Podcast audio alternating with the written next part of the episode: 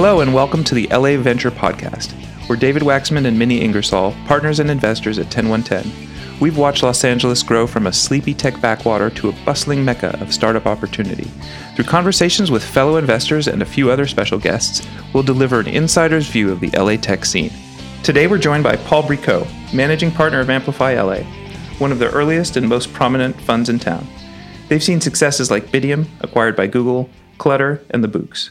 Paul is also a venture partner at Greycroft and teaches a course on the impact of technology on media at USC. Welcome, Paul, and thank you for joining us on LA Venture. Happy to be here. Hi, Paul. Hey, Minnie. So, why don't we start by asking you about yourself? I know you went out last night, but more, you know, tell, tell, us other things. Uh, you're Canadian. This is good that this is not uh, visual. As, no. as my friends used to say in high school, I have a great face for radio. Welcome. Um, I mean, immediately prior to Amplify, I was at another fund. I mean, while I was at Greycroft, as you mentioned briefly, and then before Greycroft, I'm still at Greycroft, but before Greycroft, I was running a fund called the Mailroom Fund, which was a joint venture between the company that I worked at the time, which was the William Morris uh, agency, and Accel. Was Dustin also at the Mailroom Fund with you? Dustin was my first hire at the Mailroom Fund. He was an associate at the Mailroom Fund. Got it. And was Matt Mazzeo part of that? No, he was. At Matt the, was at CAA. Oh, sorry, I get them all confused. That's all right. I, I had many a lunch with Matt as he was trying to figure out how he could convince CAA to do a venture fund, um, and then he ultimately decided, screw screw that. I'm just going to go leave and join one. Do any of those agency venture funds still actively invest today?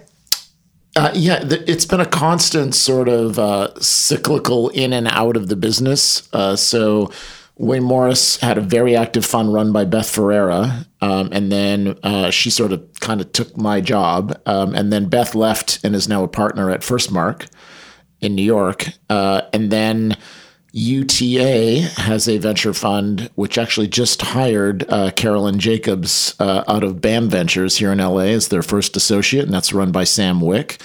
And they are relatively active, uh, both incubating companies there as well as uh, doing some investing.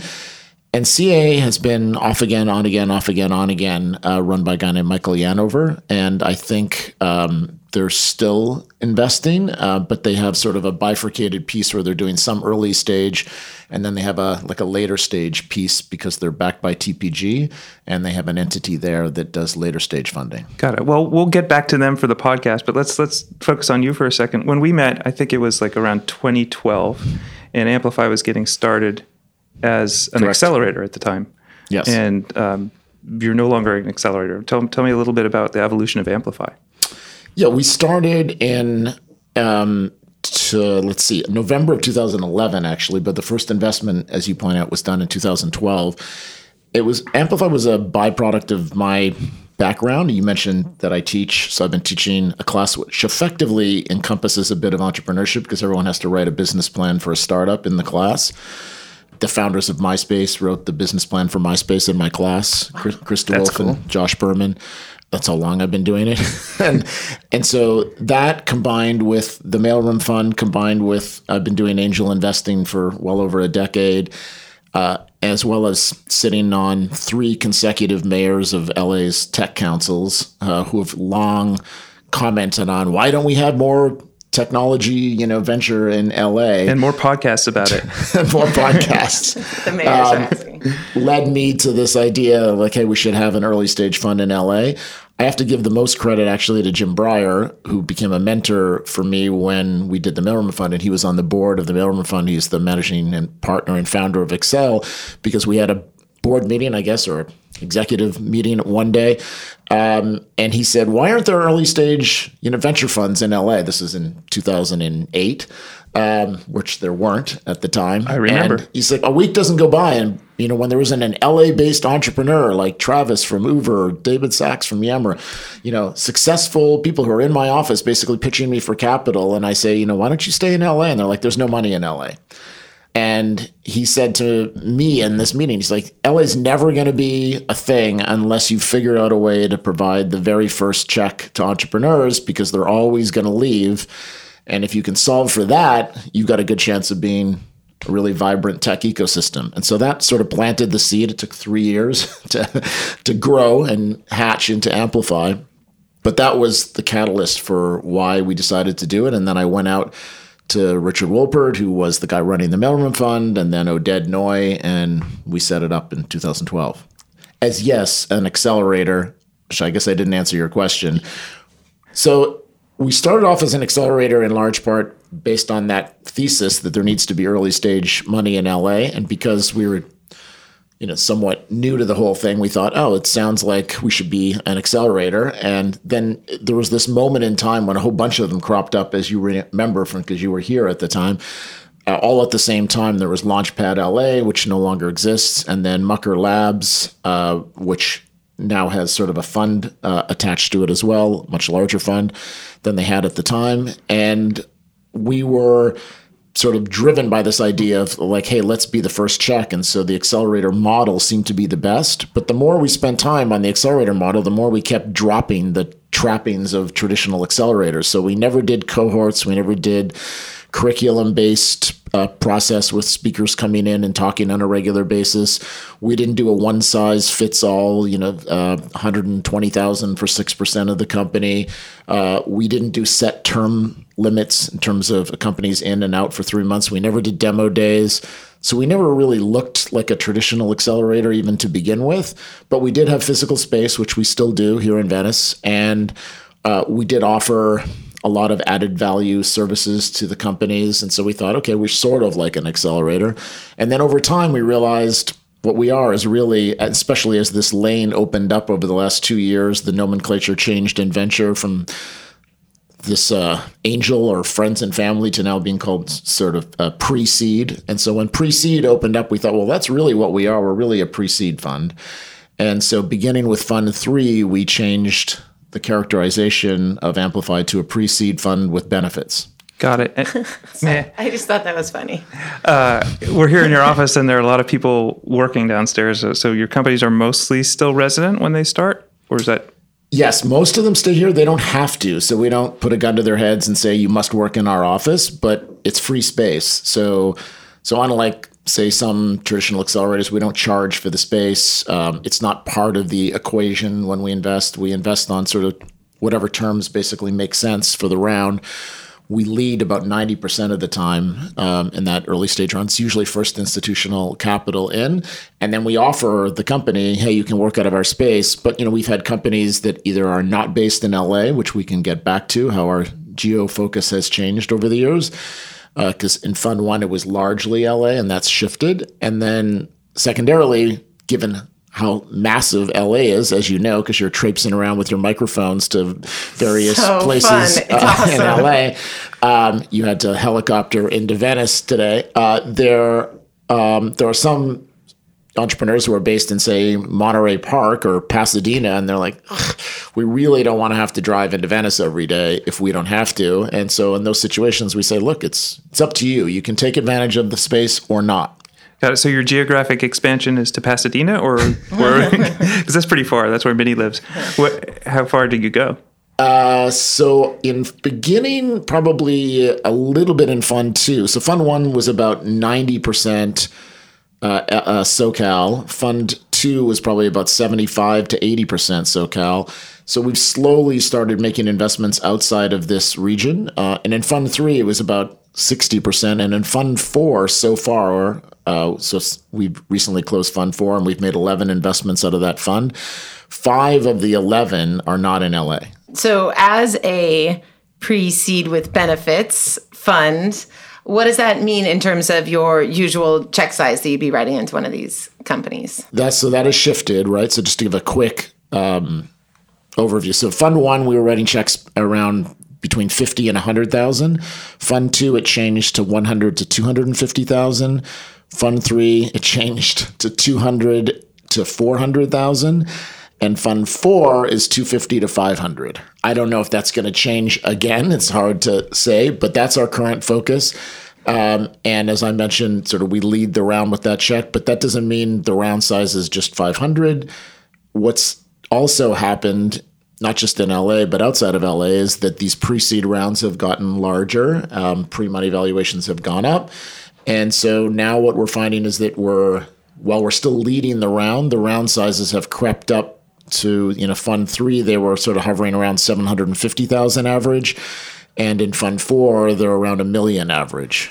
Um, and wow. so in those cases we syndicate out to other great funds like you guys or others that are interested in pre-seed uh, and we'll we'll assemble the rest of the round because we can't write a million dollar check. Is that also reflective of a different stage of traction that the companies you're investing into it or is it a fact that the round sizes have just gotten larger yeah no it's we decided to move you know sort of i guess up the stack so to speak so fund one I don't have the exact percentage, but my guess is about 80% of the investments we made in Fund One were pre product.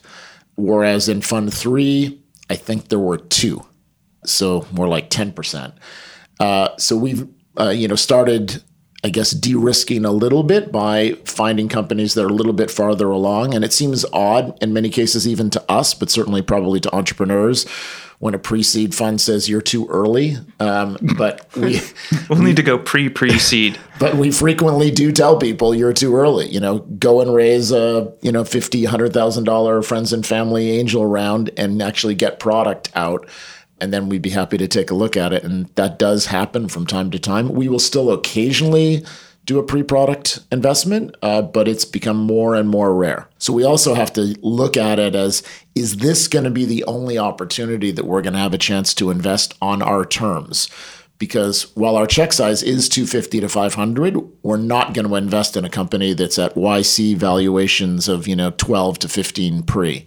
Right. I mean, it seems like uh, we talked to Dustin, we talked to Will over at Mucker, Luma. Like, who else does real pre-seed sort of investing. Well, it's interesting. So Mucker now has sort of Mucker now sits on both sides of this. I think Will would agree with this. So they they used to compete directly with us when we were both accelerators, and then we shifted and they shifted, and now they have sort of two constituent components where they're super early, so they're doing some pre-product stuff at a very very early stage, and then they have their fund which is investing in seed and then some pre-seed. Uh, so they've invested in several of our companies after we've invested as, right. as a seed fund. And then the stuff that they're looking at for their incubator slash accelerator, whatever they're calling their, their early piece of Mucker Labs, I would say in most of those instances, those companies are way too early for us. Um, but in terms of pure pre seed focused investors in LA, I would say that yes, we compete with Luma, uh, Wonder, and with PLG Ventures would probably be the only four that I would say have a singular focus.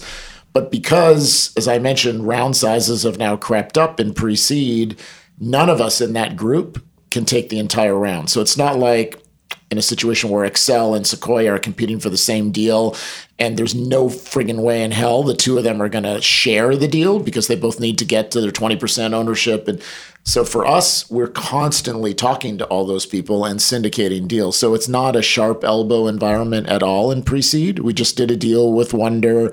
We've done a couple of deals with luma. We've done a few deals with plg uh, and you know, we've also shared other pre-seed deals with firms outside of LA. Yeah.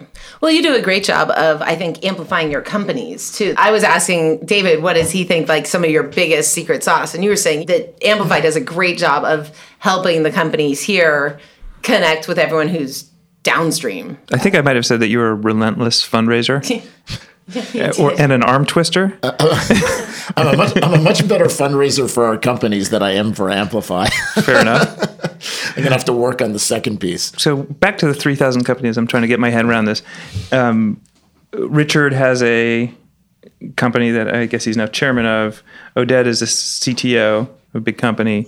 Who else is around that helps do all the work besides yeah. yourself? Well, let's let's characterize the 3,000 in a way that makes sense, right? So we are not taking 3,000 partner pitches because that would mean that would be every single day of every single week we'd be taking partner pitches amongst all of us.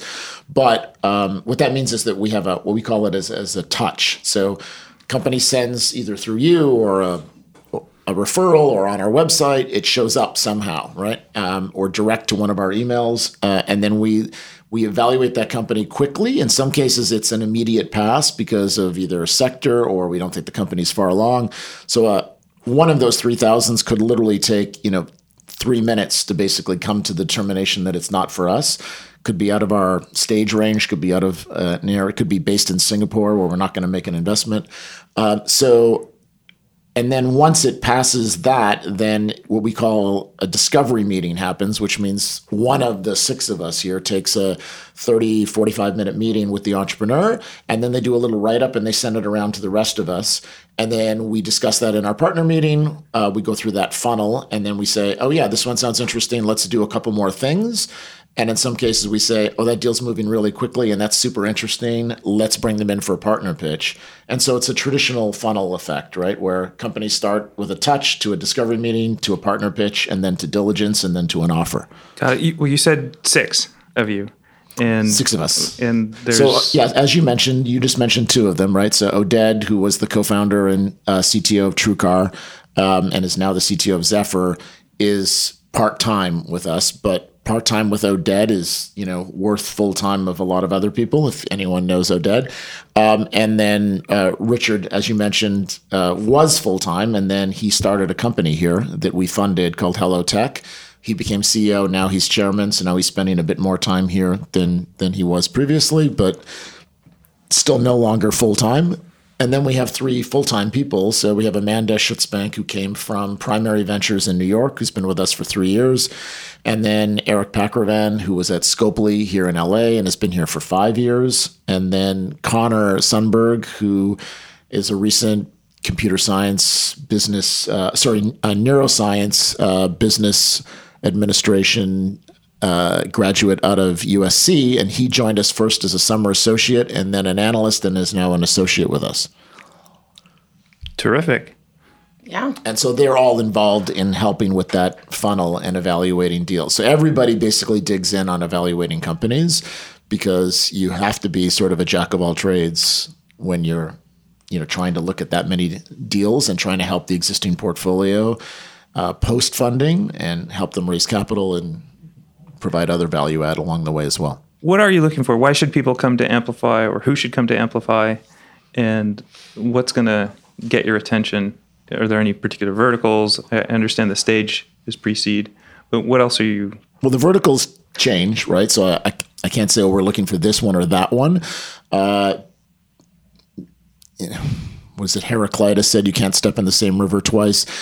Uh, in not just in LA, but in venture, the the the verticals are constantly changing that are quote in favor, right? Uh, because uh, either later stage investors are no longer excited about ad tech, which you would know, David, mm-hmm. uh, from your background as an entrepreneur. Uh, sectors go in and out of favor, right? And sometimes stay out of favor for a very long period of time. Uh, and then other sectors which didn't even exist as a venture vertical, like um, for instance, several years ago, blockchain and VR weren't on the roadmap. Then they came on the roadmap now. Things like IoT and AI and robotics, which are generally relatively new to venture as categories, are starting to merge. Ag tech, construction tech, right? A lot of these areas are relatively new. So we will look at every single vertical except for biotech, and uh, generally we will avoid hardware and the reason for those two specifically is that biotech requires very specific domain experience and acumen, which we don't believe we have. We don't have the capacity internally to manage a company through a clinical trial process. It's just not. That's a very unique set of expertise. That's just something that we can't fake.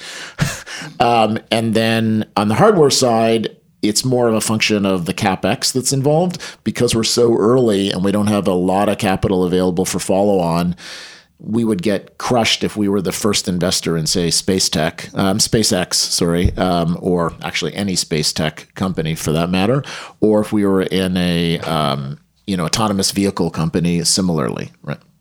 Along those lines, I often ask our guests, "What advice do you give to people who are pitching you?" But maybe in your case, can I ask about the class you teach? And you you have people they write a business plan by for by the end of the class. What advice, like if people came away from your class learning I was going to say one thing, but three things, learning a couple things. What do you teach them? One is basically the, you know pure sort of analytical skill and and and being able to sort of uh, I guess question uh, assumptions. So that's one of the things that we hone in a lot in on that class is always question assumptions. And be prepared to defend the assumptions that you do make um, in any business plan or really in any dialogue about whether it's politics or anything, right? Be able to defend your position. Um, and so people have to present in class and basically explain why they're saying what they're doing and why they're building what they're doing and be able to say like is there competition? Is there not competition? And articulate that. So one is to articulately be able to defend your assumptions. And another is you know do the work which is you know do the real research that's involved and don't just say, oh, we're going to do a blockchain company and then create sort of this paper mache idea of a blockchain company. Actually understand what's happening at a fundamental level and look at every single company in the space and see the interlineated and you know navigation between all of them and understand why there is a perhaps an opportunity in one particular area and why that opportunity exists and will it exist for a long period of time and how much capital will it take. Basically ask questions. Did you ever invest in one of your students? Because myspace would have been good uh, MySpace would have been good. That's before I had a fund, so I regret that one. Uh, but I'm still friends with both Josh and Chris. Um, we um, we did invest. So one of our students, uh, Yvka Adam, launched a company called Iconery, uh, which we did invest in. And Chris Bjornerud, who was also one of my students, actually ended up becoming an employee at Amplify for five years. And there are other similar stories. And a bunch of my students are now very senior executives in various places who have become involved as mentors, advisors, and even investors in LPs and Amplify. Paul, what next for for Amplify? What are your hopes and dreams for the future for yourself or for Amplify? We've had a very sort of slow and steady growth over time, and large part that's been driven by the fact that We've been you know really hyper focused on kind of owning this early stage first institutional check, pre-seed, you know, et cetera, whatever you want to call it that we've been focused on. And so we've been criticized a lot of why haven't you guys gone out and raised more funds? Why haven't you guys raised a bigger fund? Uh, and in large part, that was driven by the fact that we thought, okay, we have to get, we want to be the best at what we're going to do, not just in LA, but outside of LA.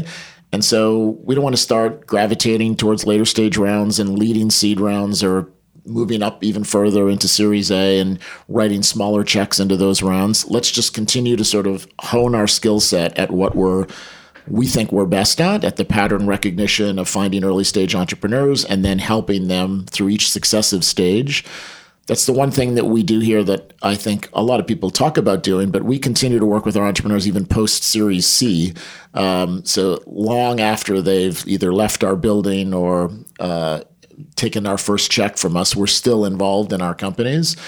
Um, in a material way in which I don't think super early stage funds traditionally tend to be. Uh, and we consider our our entrepreneurs and our companies as part of our family. So that part will never change for us. Uh, but I think with our next fund, we will probably raise more capital, not because we'll change our focus, but just because we want to actually be a better resource to our existing portfolio and being able to provide follow on capital. Because traditionally, it's been a kind of a three to one ratio for us, meaning that about you know 75% of the capital has been in sort of the first check, and then about 25% has been left for any follow on. And the normal ratio in venture is the complete opposite or the inverse of that. So more of a one to three ratio. And while we may not get there with our next fund, we want to start to move in that direction so that companies like the clutters of the world, like you mentioned, or Flowcast or others that are continuing to be successful in their own right that we have the ability to continue to to write checks in subsequent rounds. I didn't know that that was the normal ratio. It was uh, like doing three x or something. There is no norm ratio. Okay. Everybody's different. Oh, yeah. Four. Okay, yeah. great. Um, so that sounds great. So you'll remain uh, pre-seed with benefits. I love it. What's something I'm going to get into the more whimsical? What's something that people don't know about you? I guess everybody knows I'm Canadian, but I'm Canadian. That's one. Oh, Sophia from Greycroft said that he's like the sommelier for Greycroft. For every event, they call him. Yeah. Okay, well, I guess that's something that people don't know about me. Uh, I, probably the teaching thing. I mean, people still sort of raise an eyebrow when I, t- I tell them I've been teaching for 25 years which is you know a ridiculous amount You're of time. You're not very tweed coat or something. no, no, not when you teach this class. You can't be a tweed coat. Um, I'm a big gardener, so I have a sounds weird, but I have a garden on the roof of our house. Um, Which totally makes sense in Venice, by the way. uh, and that's because my father was an entomologist and my mother also worked for the Department of Environment in Canada. So I grew up with parents that gardened and loved nature, and um, that stuck with me. Uh, so I continue to sort of have that same sensibility, right? Growing things. Now we're growing entrepreneurs.